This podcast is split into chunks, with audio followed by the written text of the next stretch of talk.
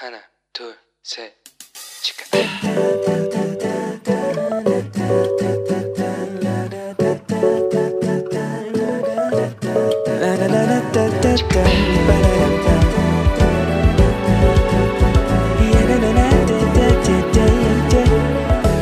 Here we go. Hello，欢迎大家又回到石头们的青春日记。我是随时期待着能和你一起聊天的好朋友 Annie。 那天呢，我跟我一位好朋友聊到了这个话题，就是我们常常啊会感觉到说，哎，我们总是付出的比别人多，但是却没有得到别人的感激或者是相等的回报。当然，这有可能是发生在我们跟其他人的相处上，但也有可能是发生在我们的学业或者是工作上。那不知道大家有没有过这样子类似的感觉？所以，我们今天就来聊聊我们跟人之间的相处好了。那像我这个好朋友啊，他就是经常会被别人拜托帮忙的那种人。那通常大家如果有什么解决不了，或者是找不到人可以帮忙，又或者是自己不想做的事情呢、都会来拜托他耶。那当然，他也不是什么人来拜托他，他都可以。通常拜托他的这一些人啊，就是他平常经常在接触的人啦，或者是好朋友啊，或者是工作上的上司啊，就是那种他觉得他呃好像不太能够拒绝，或者是也不应该拒绝的人。那当然，在这边就有一些同学会讲说：“哎呦，那听起来就好像是他自己很心甘情愿要去做的啊。那既然这样子的话，还有什么好抱怨的？”那但是啊，我身为他多年的好朋友，我非常可以理解他的心情呢，因为他其实是把对方当做说，哎，彼此就是好朋友啊，然后所以他当然就很愿意为对方付出，而且他也相信这个人是把他当做好朋友，所以他才会在对方有需要的时候伸出援手啊。那不然的话就。那没事，大家干嘛不闲闲在家看电视就好了，还要花花花自己的时间去做一些什么？但是却没想到啊，就是这一些人可能就是会在背后讲出一些贬低他的话，比如说啊，我觉得啊，他就是他就这样啊，然后我或者是说，哎，我觉得他就是比不上谁谁谁谁呀，那他没有帮我忙也没差呀。然后或者是就讲说啊，我也没有要他一定要我帮忙，我只是问问看而已。其实像我自己呀、也曾经当面听过，就是我花了很多力气去帮助过的一个人啊，他就讲说，哎呦。哎，你呀、你还比不上我的儿子优秀诶，这样子的话哦，当然了，我其实也承认他儿子真的很优秀，因为他儿子那时候就是在读美国常春藤的名校嘛，而且他的父母就是很有声望啊，而且非常爱他，所以我当然也觉得，诶，他儿子就真的很优秀。但当时是在一个就是大家聚集的餐会上面，而且是很多人的面前呢，所以我的感觉是什么？其实我就是感觉，就只有感觉到，嗯，我真的觉得很丢脸这样子。那我们也会常常听到有人就讲说，如果有人贬低你，其实那是一种变相的激励。然后，所以啊，就我听到这句话之后啊，所以我很多年都一直在想，因为当时这句话我就觉得真的对我的伤害很大嘛。我就一直在想说，那这句话对我到底有什么激励的作用吗？那上帝有没有要透过这句话来给我一些什么什么想法？好，但有没有什么这件这这句话到底有没有给我带来一些什么正面的意义？老实说，我想了很久，很多年，但这件事情大概至少有六七年了吧。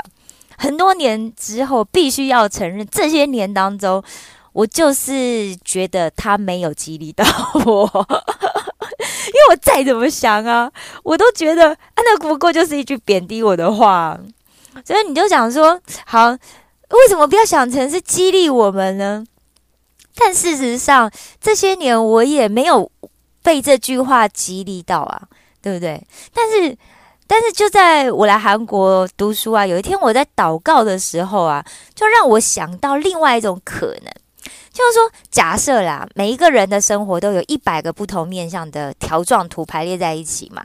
那线条长的就代表我们付出比较多的部分，那线条短的就是我们付出少的部分。那我们先把它命名叫做付出线好了。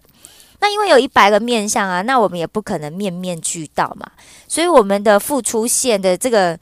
曲线图啊，一定是长长短短，对不对？那假设我们跟那一些人相交叠的一些就是面向层面，就只占这一百个里面的五到十个，也就是说，其实他可能有百分之九十五或九十是我不知道的部分。那这里有没有可能隐藏了一个认知上的陷阱？就是说，我们在跟这些人相处的时候，确实我们都是付出的比他们多，所以他们在这部分的付出线是短的，那我们是长的嘛？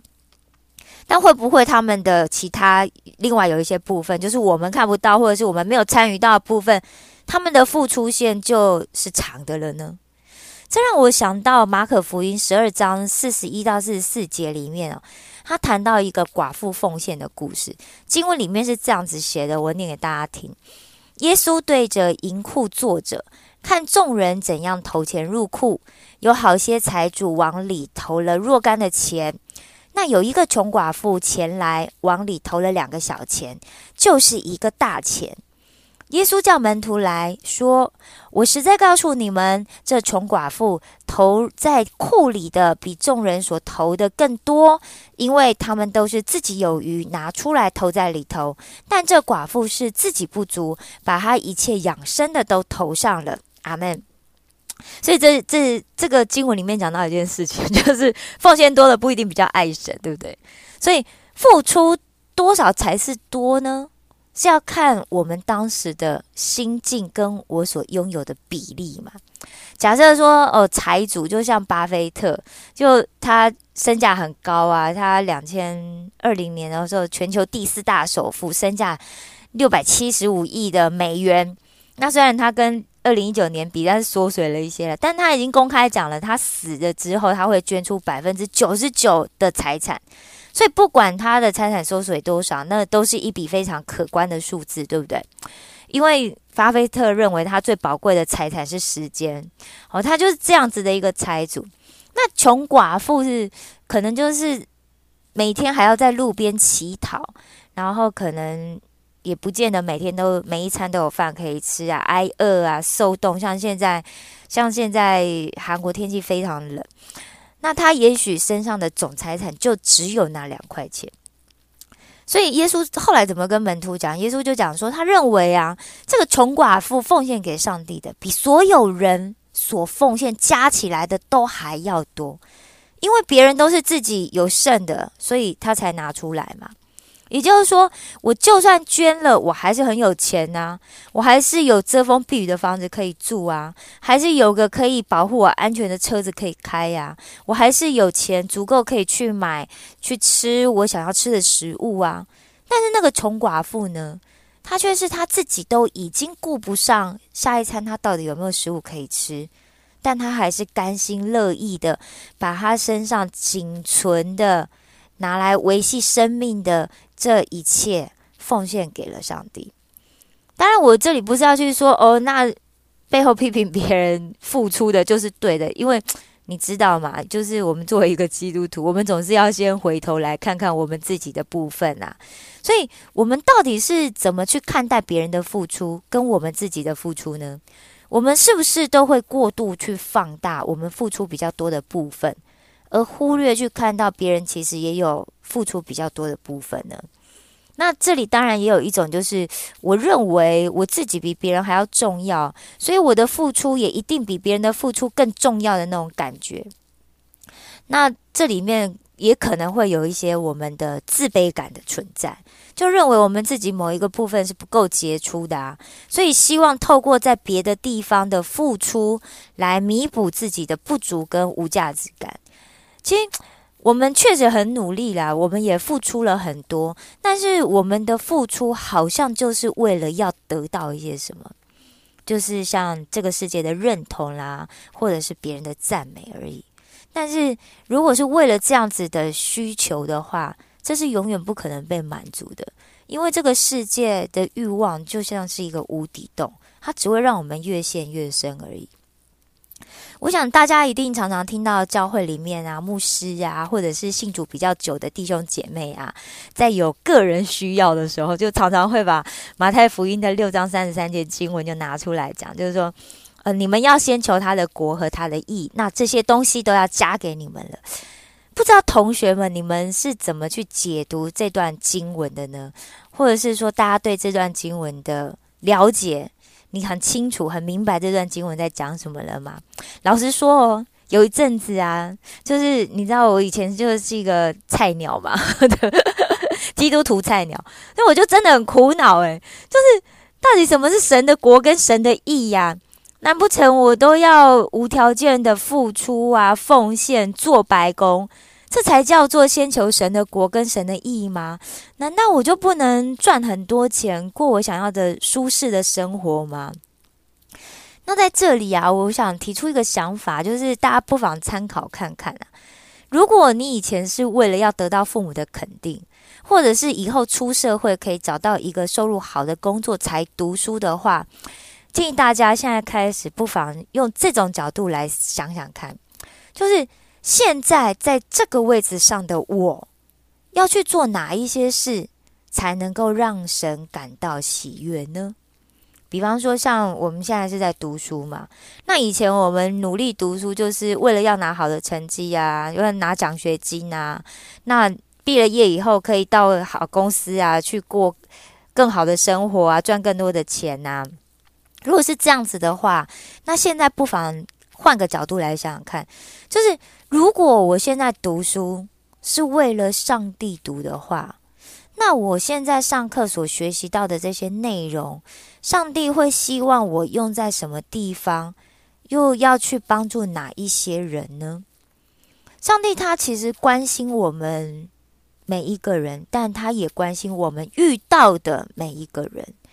那上帝想知道，我们遇到的这一个人，在我们眼前的这一个人，他现在的生活是不是觉得满意？他快不快乐？那这个人的家人又是谁？他最爱和最关心的人又是谁？那他的人生有什么样的愿望？他有没有遇到什么解决不了的困难或者问题？但是因为